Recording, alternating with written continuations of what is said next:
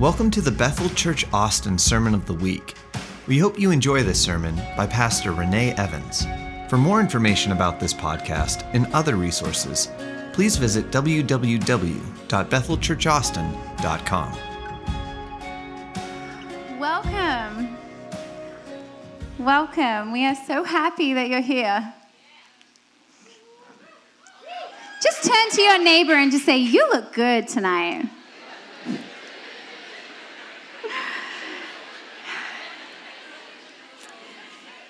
Love one of our pastors back home in Bethel. He gets you to hold hands with your neighbor and he's like, just squeeze it if you want a date. So you can just put a wink on that, you look good tonight if you want a date. okay, I digress. Okay. Let's pray. you can just extend your hands towards me. Just say, Help her, Lord. Jesus. Wow. God, you're so good. You are the fulfiller of dreams. we are just in awe of you. We love you. We love your word. We love revival. We love everything about you. Thanks for being here tonight, God. Thanks for coming in the very place that we're standing. In Jesus' name. Amen.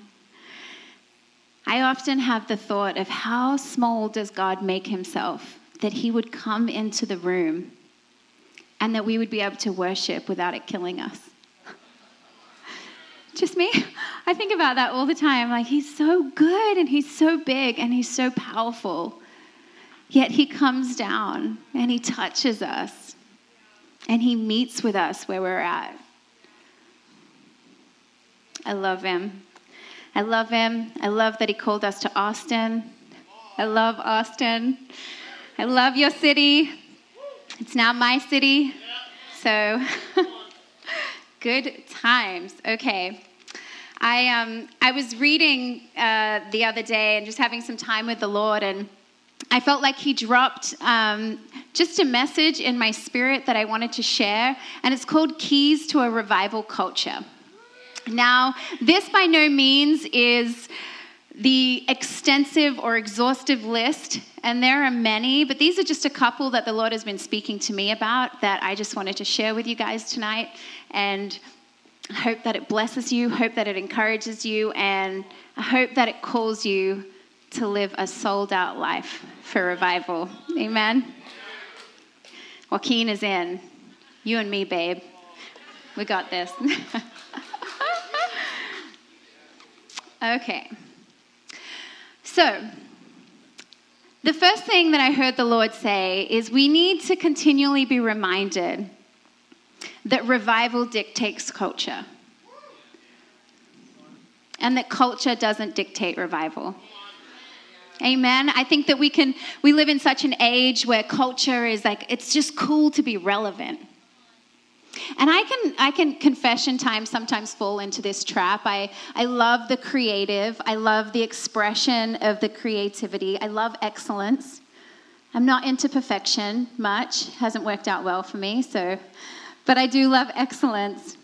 And so sometimes I have to stop myself and I have to remind myself, oh, we don't want to just be relevant to culture. We want to transcend culture.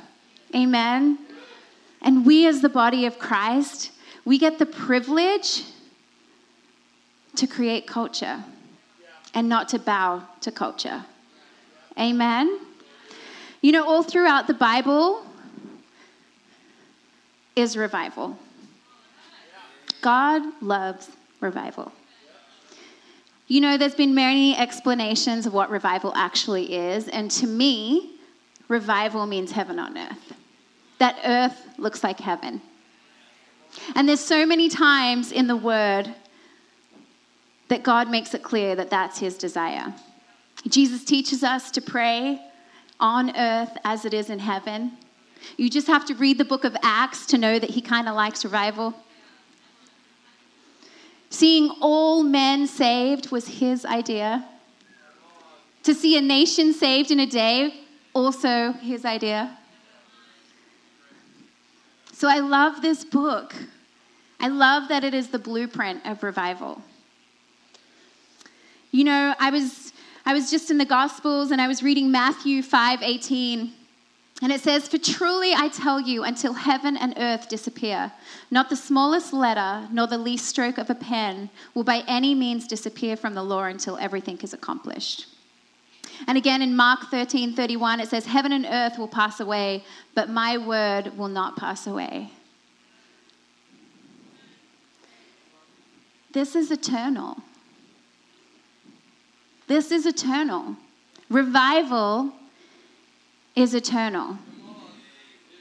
And culture is finite. It's ever changing, ever changing. And we would be mistaken to think that this isn't as relevant today as the day that it was written. Because this is what dictates culture, not the other way around. Amen?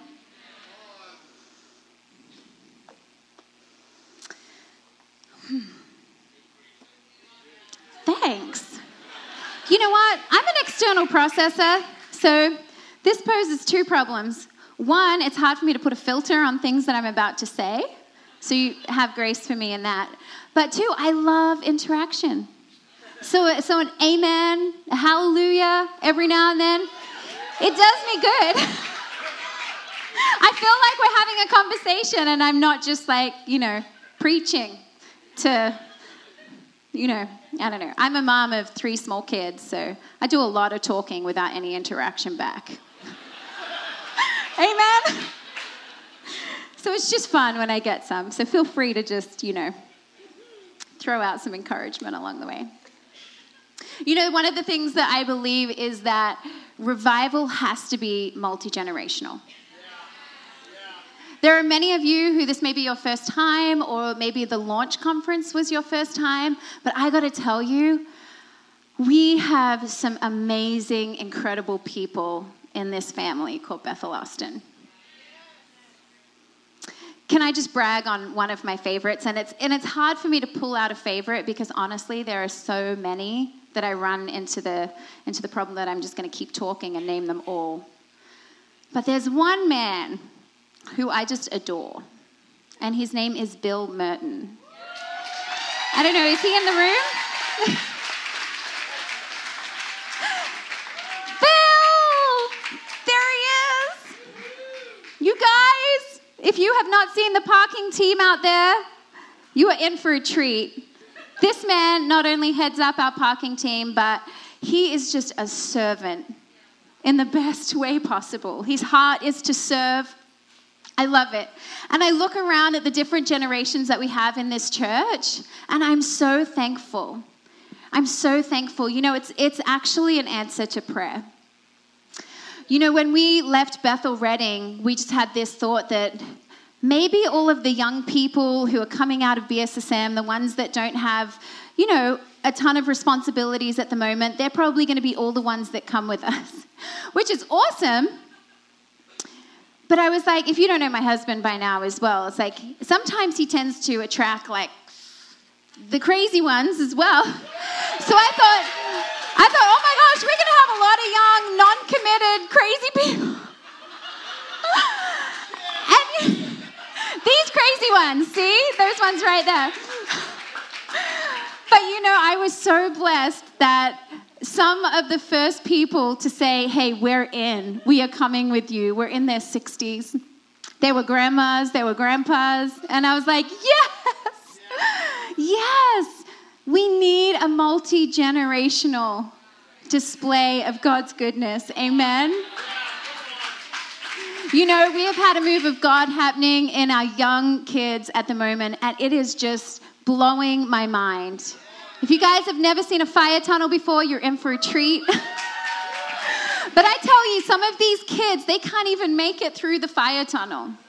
God is touching them, and they are weeping, and they are shaking under the presence of God. And I love that God uses the children bypasses intellect. They don't need to know. Most of them don't have control issues.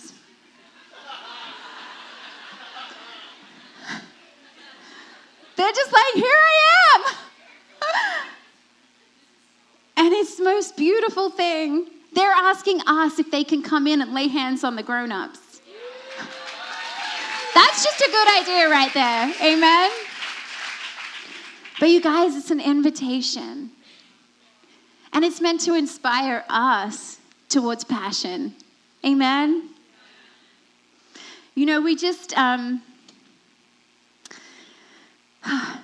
I'm going to use one of the things as Joaquin, it's a mandate that he believes that God has placed on his life, and that is to see revival passed from one generation to the next with increase. Yeah, come on. So that's what we're doing here. We've been given a measure, and we're going to steward it as best we can and see it increase. And then we're going to pass it on to our kids and they're going to increase it.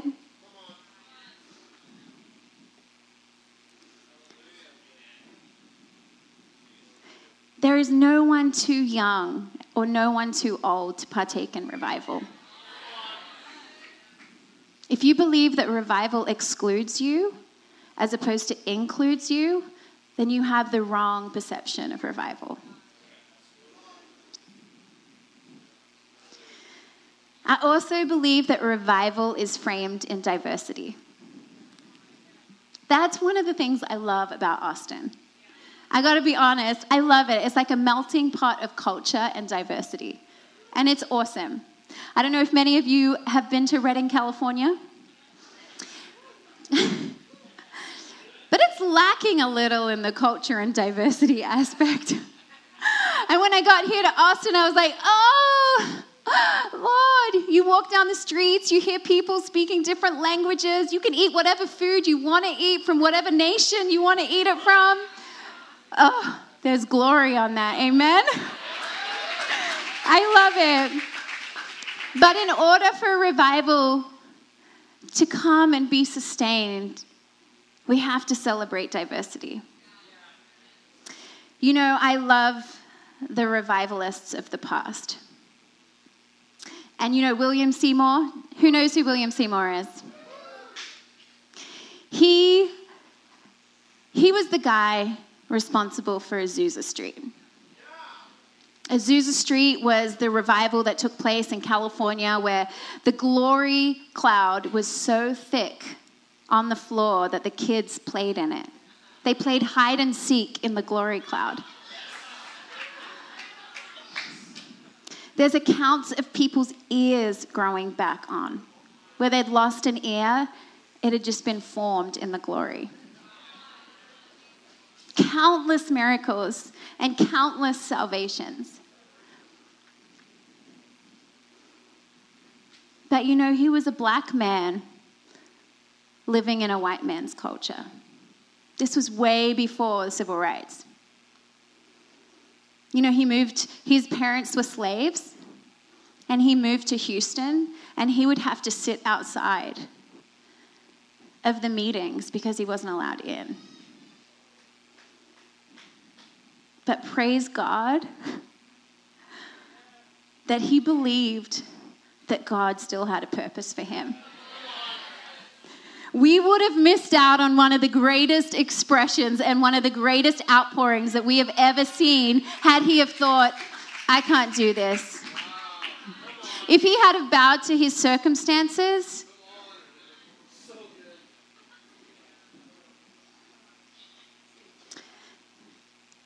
you know, um, another revivalist that I love is Maria Woodworth Etter. You know, if you don't know these revivalists, I just want to encourage you just to do some research, just to study about them, because it will stir hunger in you like you've never had hunger stirred before. I'm telling you, it's going to get you stirred up for revival. It really will. You know, I love that she was a woman preacher.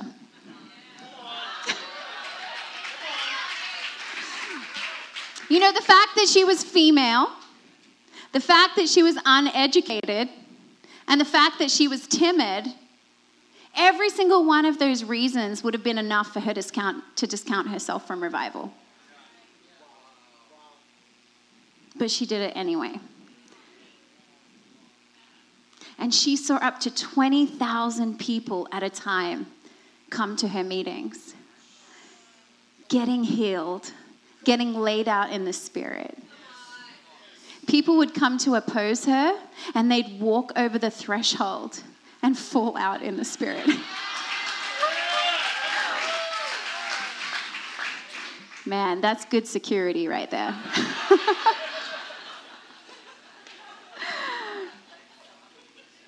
you know, Hezekiah, he was the greatest king that there was. You know, it says that he was greater than all his the people who went before him and all the people who came after him. You know, we often celebrate David, but it says that Hezekiah was even greater than he. And he was sworn in to reign at 25 years old. Who feels like they're equipped at 25, year old, 25 years old to run a nation? I don't even want to think of what I was doing when I was 25 years old.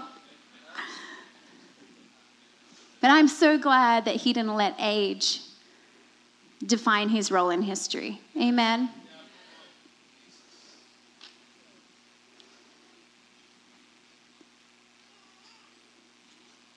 Every single gift that the Lord has given us plays an integral part in revival. I know I use my husband a lot as an example. He's my favorite preacher. And the two are one, so I feel like I can steal some of his messages and it's like legal. So. But I'm not going to try to butcher this analogy of American football. Instead, I'm going to talk about soccer. Because I know soccer a little bit better than I know American football. I'm learning Longhorns, yay, hook 'em horns. Joaquin has banned me from doing the sign with my hands from the stage because I never get it right, so I'm not even going to try. but God is winning. God is winning. And He, in fact, is winning by so much that He's putting everyone in the game.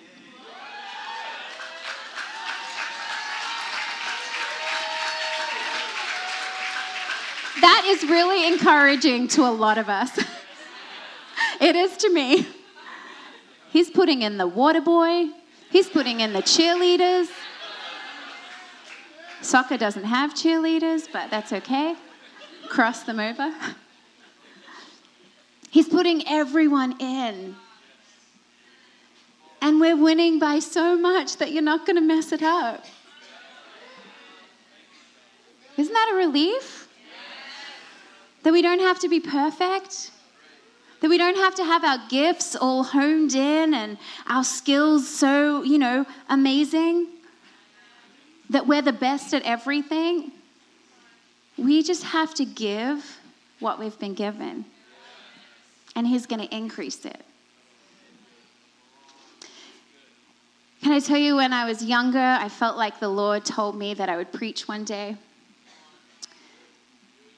And to say I was scared. is an understatement. I still remember the first time I got a microphone in my hand and I stood up on a platform like I forgot to swallow. You know when like you get so nervous that you speak too fast and you forget to swallow? Is it just me? Maybe. I would start shaking the microphone and then I would forget to breathe and I was like and try to get my words out and I was just a mess, you guys. I'm not kidding. I'm not saying this to, you know, entertain people. I, I truly was. I, I was a mess. But you know what? I just kept saying yes. I did it messy. I did it imperfect. And I'm not going to probably be the next Joyce Meyer, and that's okay. But you know what I am going to be? Is obedient and faithful.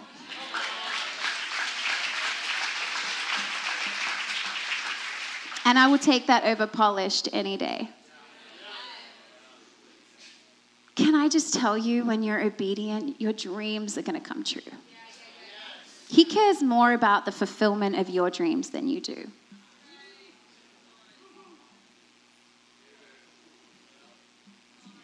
You know, we have every excuse in the book as to why we don't play an integral role in revival. Oh, I'm just a stay at home mom. What am I going to do? Oh, I have a nine to five job. I just sit in front of a computer all day. What am I going to bring? I can't lead worship like Marquita can lead worship. I seriously can't. Like, I would always wish, I'm like, Lord, give me the gift of song. but I think I would make people turn away from Christianity if they heard me sing. And that's okay.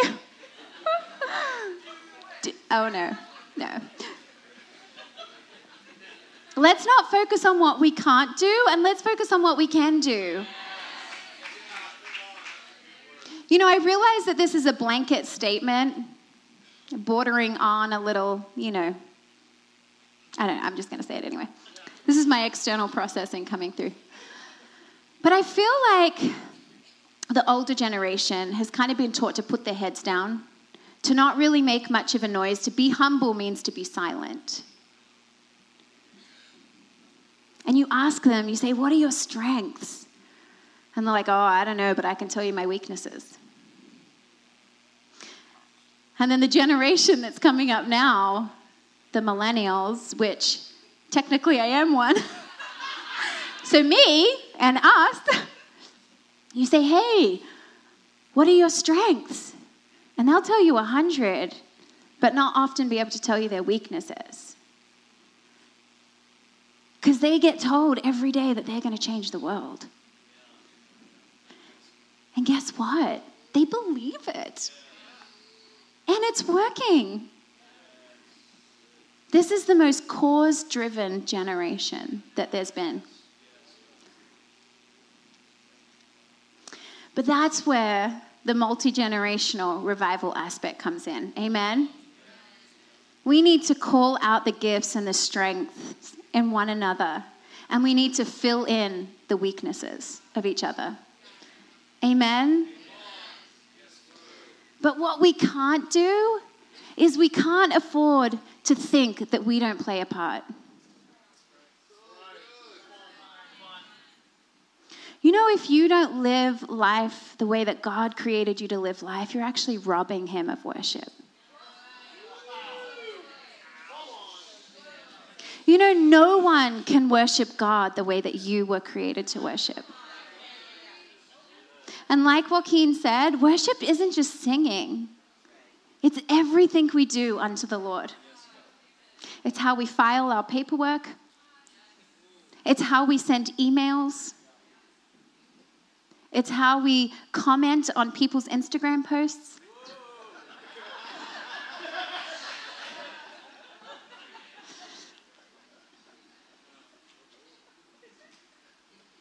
But we were all created to worship God. And if we're too busy trying to be someone else, He's the one who misses out. And we all miss out. You know, I heard a saying that says the bravest thing you can be is yourself. And the scariest thing you can do is bring your gift to the table.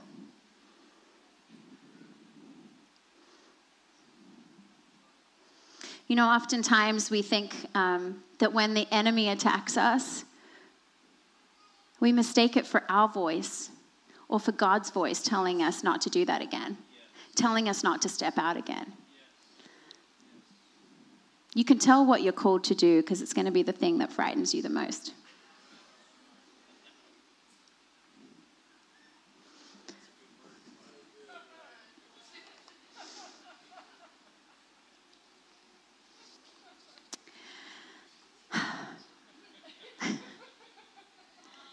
Don't get me started, Mark and Michelle. I will not be able to stop. Can we, can we get the vision statement put up on the screen, please, guys? I want to read our vision statement to you because there's a line in the vision statement that I just want to highlight that I believe is another key to seeing revival. Dun, dun, dun. Oh, Close, not quite. Next slide. Or the one after. Nope. Getting warmer. I didn't give these guys much notice, so they're doing a great job, aren't they? Well done, guys. If you if you can't find it, it's it's okay. I can I can remember it.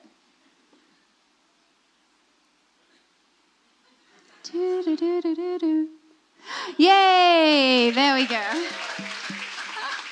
Okay, we are a church that passionately pursues the presence of God and seeks to continually be led by the Holy Spirit.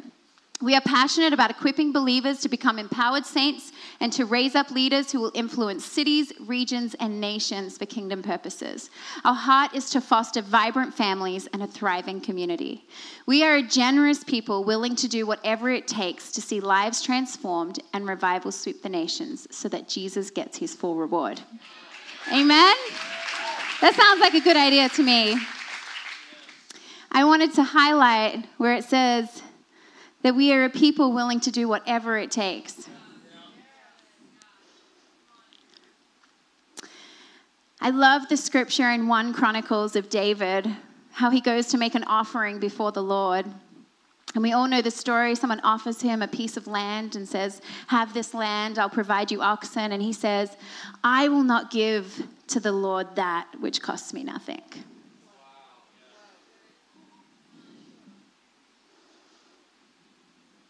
I um I even asked Eddie earlier, I'm like, do you think I should add this part? It's kind of like hardcore. I don't want to scare people off. But, but I'm just to go for it anyway and ask for forgiveness later. you know, the Lord, the Lord once spoke to me and he said, Did you really give me your life? Or do you just lend it to me when it's convenient?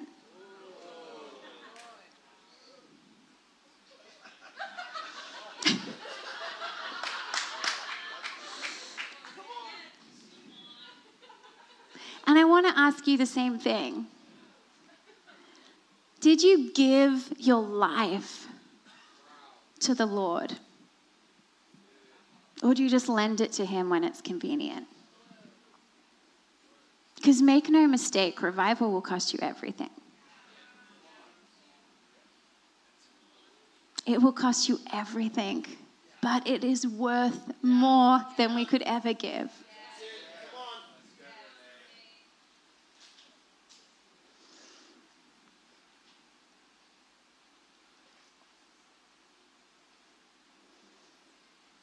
You know, I was um, I was reading a magazine article the other day about Meghan Mar- Markle.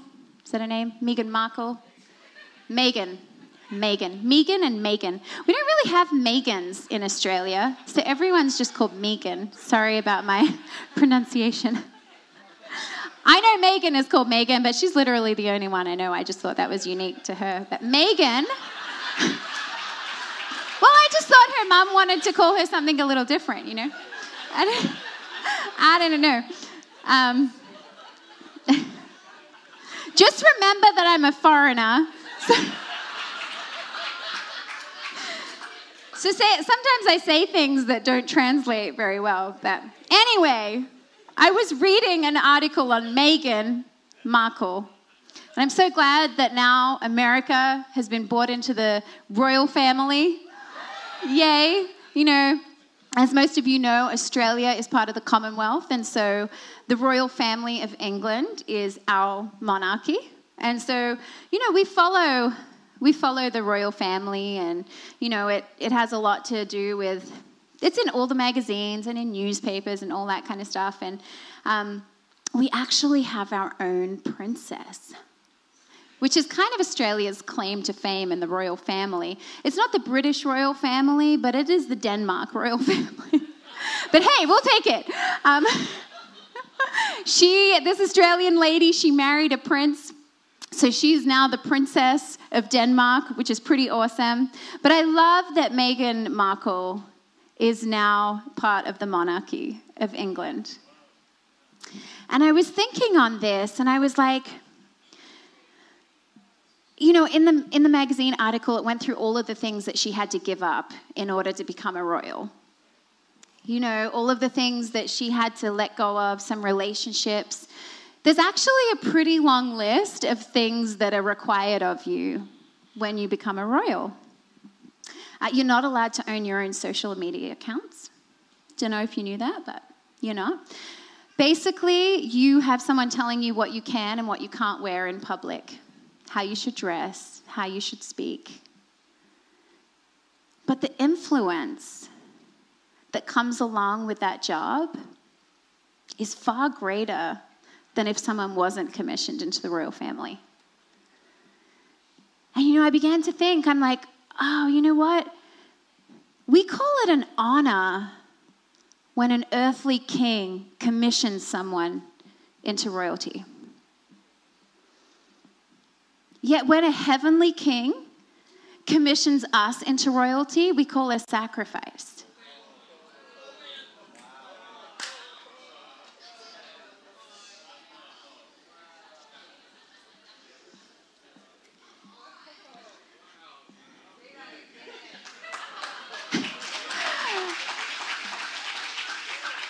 I don't get it. It is first and foremost the greatest honor of our lives that we are commissioned into a royal family. Will it require us to let some things go? Will it will it dictate a little bit what our lives are going to look like? But I tell you what, you will never have your dreams fulfilled and the influence as you will with the king backing you.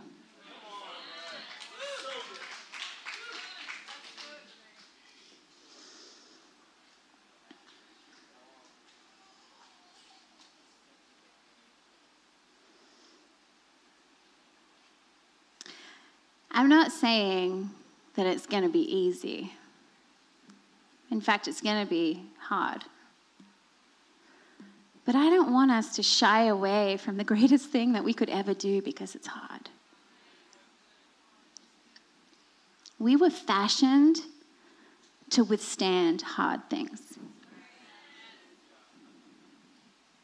But it's how we come out the other end that will determine our influence. Are you going to allow the Lord to make a pearl out of you? Or are you going to allow the world to make dust out of you?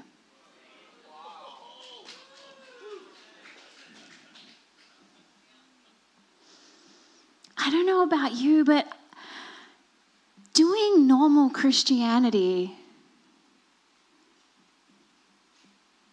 it's not worth it to me.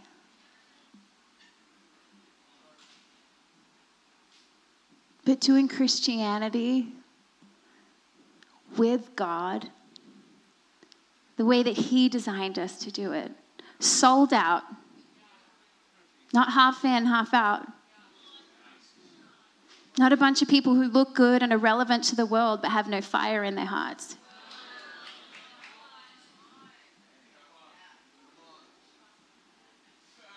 It will cost us everything. And I guarantee you, it'll be the best adventure you've ever been on.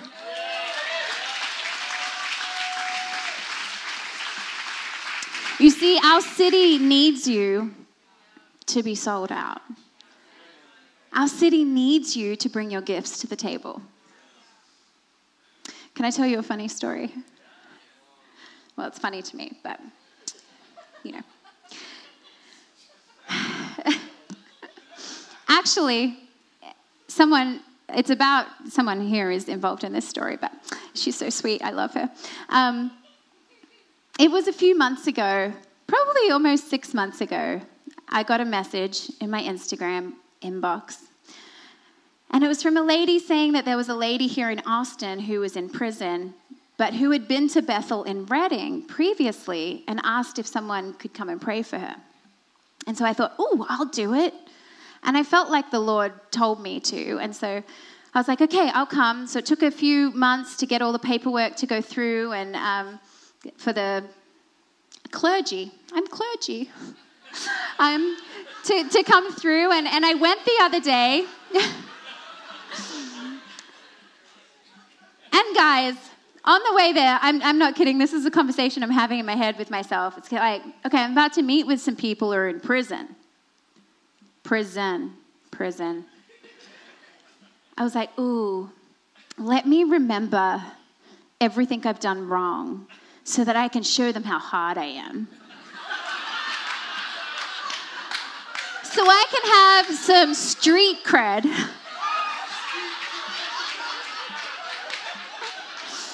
I won't go into details about my rap sheet because my parents are here. No, really. I'm talking about skipping school and stuff. It wasn't that big a deal. But. but I have to tell you, as soon as I got there, it all went out the window. I had reruns of Prison Break going through my head, and I'm like, I'm going to die. I am going to die. it was a men and women's prison.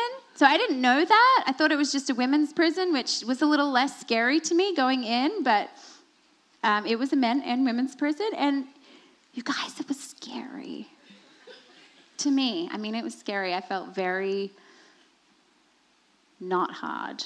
and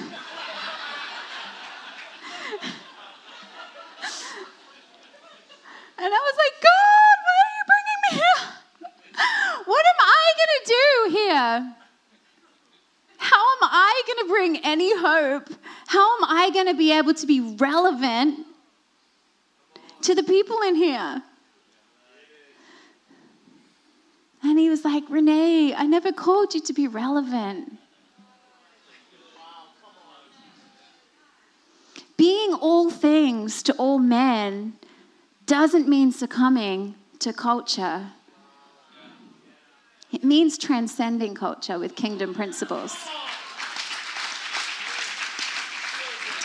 And I thought to myself, you know what? If I can't be the hardest person in there, which is just hilarious, but I was like, I'm going to be the softest person in there. I'm going to bring me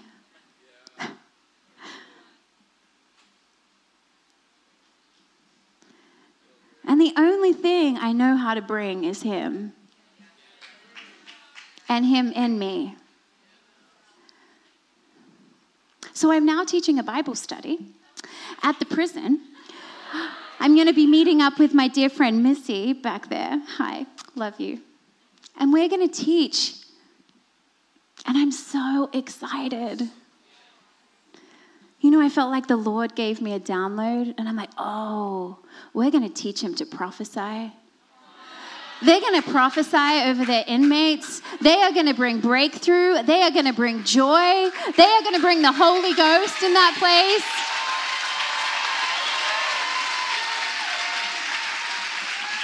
But you got to do something that you're scared of.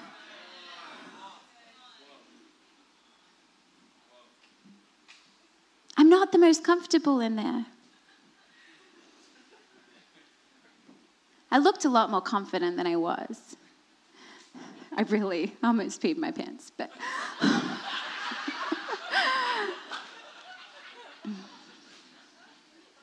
Just continually amazed, and we give it all to Him, and we just say yes to Him. What is on the other end of that yes? And I want to encourage you this morning this morning.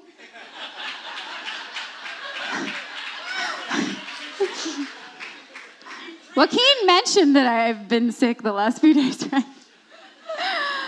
Tonight, you have so much more to give. You have such a big part to play in revival. And it's not going to be the same without you. You know, the enemy's going to come against you when you say yes. But let him. Who cares what he thinks? I mean, do we live for Jesus or do we live for Jesus? Do we give him our lives or do we just lend it to him whenever we're going through joyful experiences? You know, I found that it's pretty easy to live for Jesus when you don't have much else to live for. And it's even easy to live for Jesus when he gives you abundance. But I tell you what, it's the mundane days of life that living for him is going to change the world around us.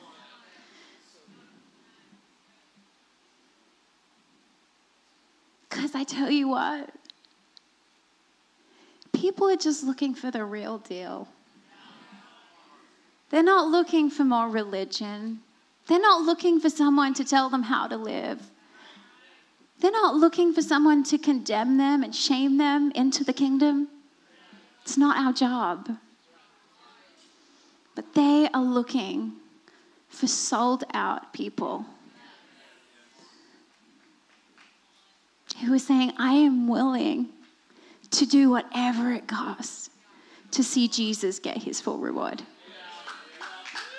Did you know Jesus won't get his full reward if you don't play your part?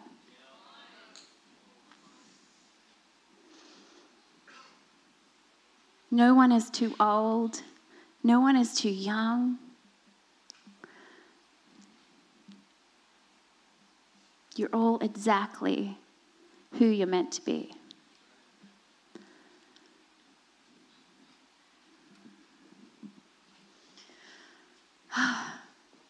Jesus.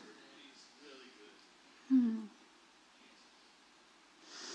Guys, I felt like I was meant to share this at, at the beginning. I know it's a little bit different now because Joaquin is here, but I felt I felt like the Lord told me to share a story because I felt like there was a declaration for us as a family on the end of it.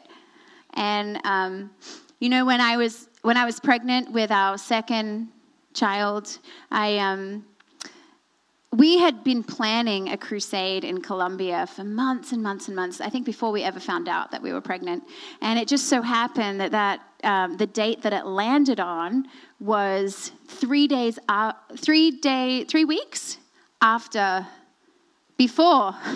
Sorry, Ugh, seriously, I need like caffeine or something. Um, three weeks before my due date. And so I'm like, oh, you know, it's fine. You go, babe. He's, you know, he's going to stay. And then I had some dreams. The Lord often speaks to me in dreams. And when it's kind of more of a, a warning dream, it usually happens three times. So I had three dreams that Asher, our son, would come sooner than expected. And so we called my mom and we asked her to change her flight so that she could come and cover the time that Joaquin wasn't going to be there. And so lo and behold, he leaves, and four days later, I went into labor. I was probably in labor for six or so hours in denial labor before I actually admitted that I was in real labor. So I'm like, I'm sure it's fine. I'm sure it's fine. This baby's not coming. We're just going to wait until dad gets home. but he did not want to wait. So um, so, you know, I remember making this phone call and I was trying to get a hold of Joaquin. He was in a remote village and, and no service. And I'm like, can you please call me when you get a chance? Um, and then I was like, I'm just going down to the hospital. I'm pretty sure it's like nothing. They're going to send me home. I'll be fine. And then my next phone call was like, I'm having a baby. and poor Joaquin was, you know, in Colombia, and it was it was really hard on our family for like a couple of days while we were just like, oh no, like you know, the dad is meant to be there when their son is born into this world. But you know what? We just had this sense from God that he was still to go, even though the Lord told us that he would come early. And you know, they got to see, this team got to see 1,200 souls won to Jesus. 1,200 souls. And you know, I said to the Lord in that moment, I was like, God, I was like, I am declaring that because of the sacrifices that our family made to see these souls won, that my son will see 10 times, a hundredfold the souls won to the Lord than what they did in Colombia. And I believe it. You know, Joaquin was meant to preach tonight. And I know how hard it is for him that he can't because he's sick. But I felt like the Lord said, You know, when you made that declaration? You know, when you turned a bad situation into good? You know, when you made a demand on heaven? You know, when the enemy tried to rub you, how you believed that God would repay you? I actually believe that about this, this night tonight. And I felt like the Lord said that the enemy bought the sickness, but God's going to have the last laugh. and so I want to declare over us as a family that we are going to be a house that is known for the healing of the sick. We are going to be a house that is known for salvations. Amen. We are going to be a house that is known that when you walk through these doors, depression leaves. We are going to be a house that is known that the lame will get out of wheelchairs and walk. Amen. Because I am mad at the devil.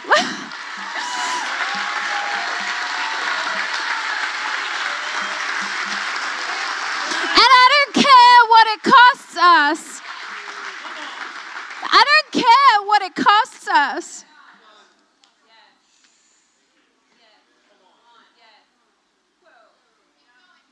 Whatever it takes, this house will be a house that is known for redemption, that is a house that's known for healing, that is a refuge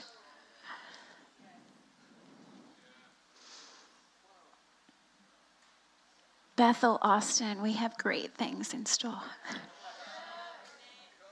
He just wants our yes.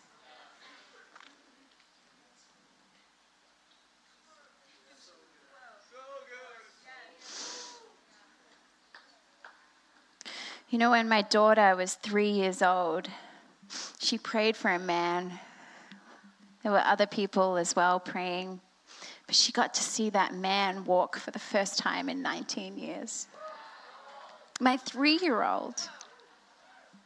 I don't know about you, but that's worth it to me. That is worth any hardship that I can come against. Is that I can say to my kids, the Bible, it's all true. And there's no other way to do Christianity than to live a life laid down. Because the reward is so much greater than we ever could imagine. We're officially commissioned into the royal family.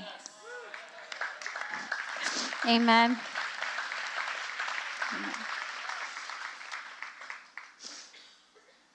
I get messy sometimes.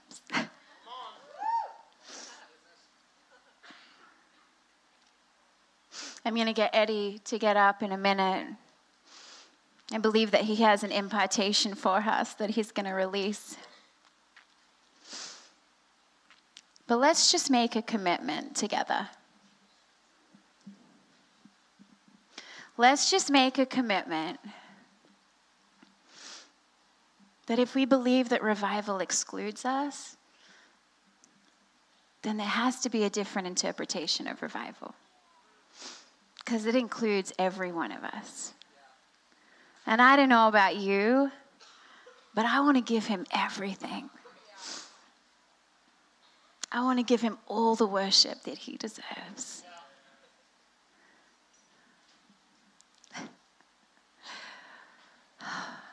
Jesus. Jesus.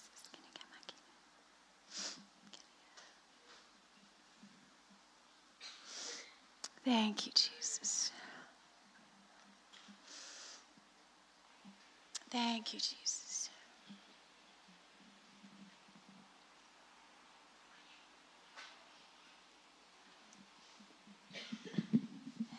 Thank you, Jesus. If you just want to give it all to Him, I just want to invite you to stand. And if you have no idea what I'm talking about, then just trust me and stand anyway. You won't regret it. Thank you, Jesus. I will give you all my worship, I will give you all my praise. You alone I long to worship. You alone are worthy of my praise, and I will give you all my worship. I will give you all my praise. You alone I long to worship. You alone are worthy of my praise. And I will give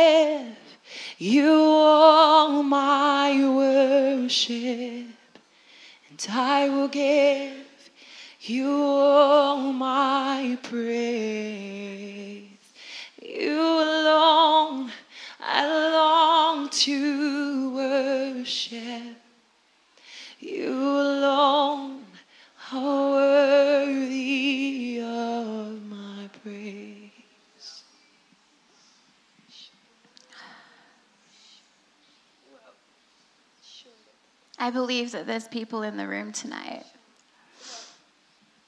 that want to give their life to Jesus. That they just want to give him everything. That they want their plans to fall at his feet. He will orchestrate a life for you that is far better than you could ever dream or imagine. And there is always promise at the end of our yes.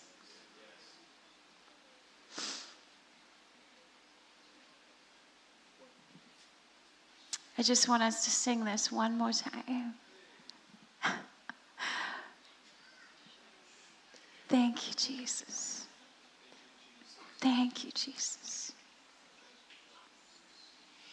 I will give you all my worship. I will give you all my praise.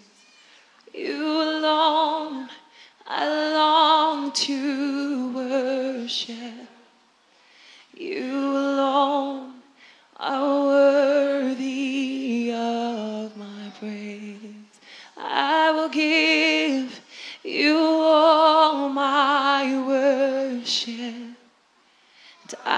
Give you all my praise.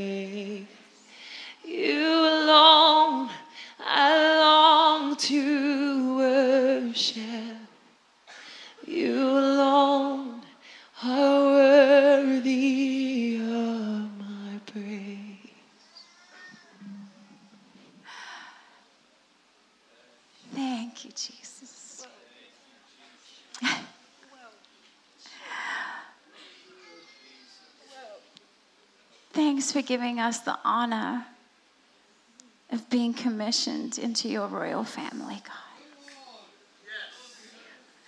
Thanks for giving us the privilege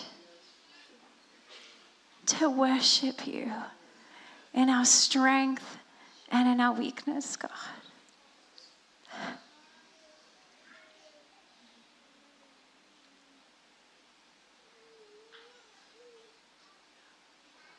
Thank you, Jesus.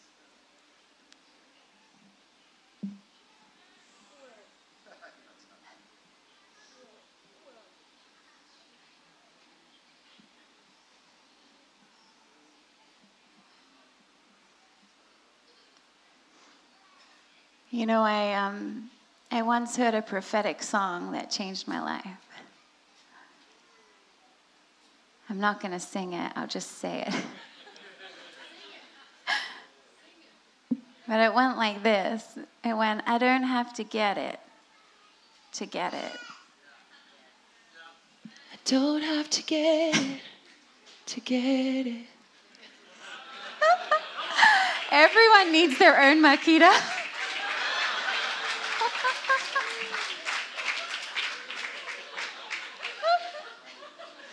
we don't have to get it to get it. We don't have to get it to get it.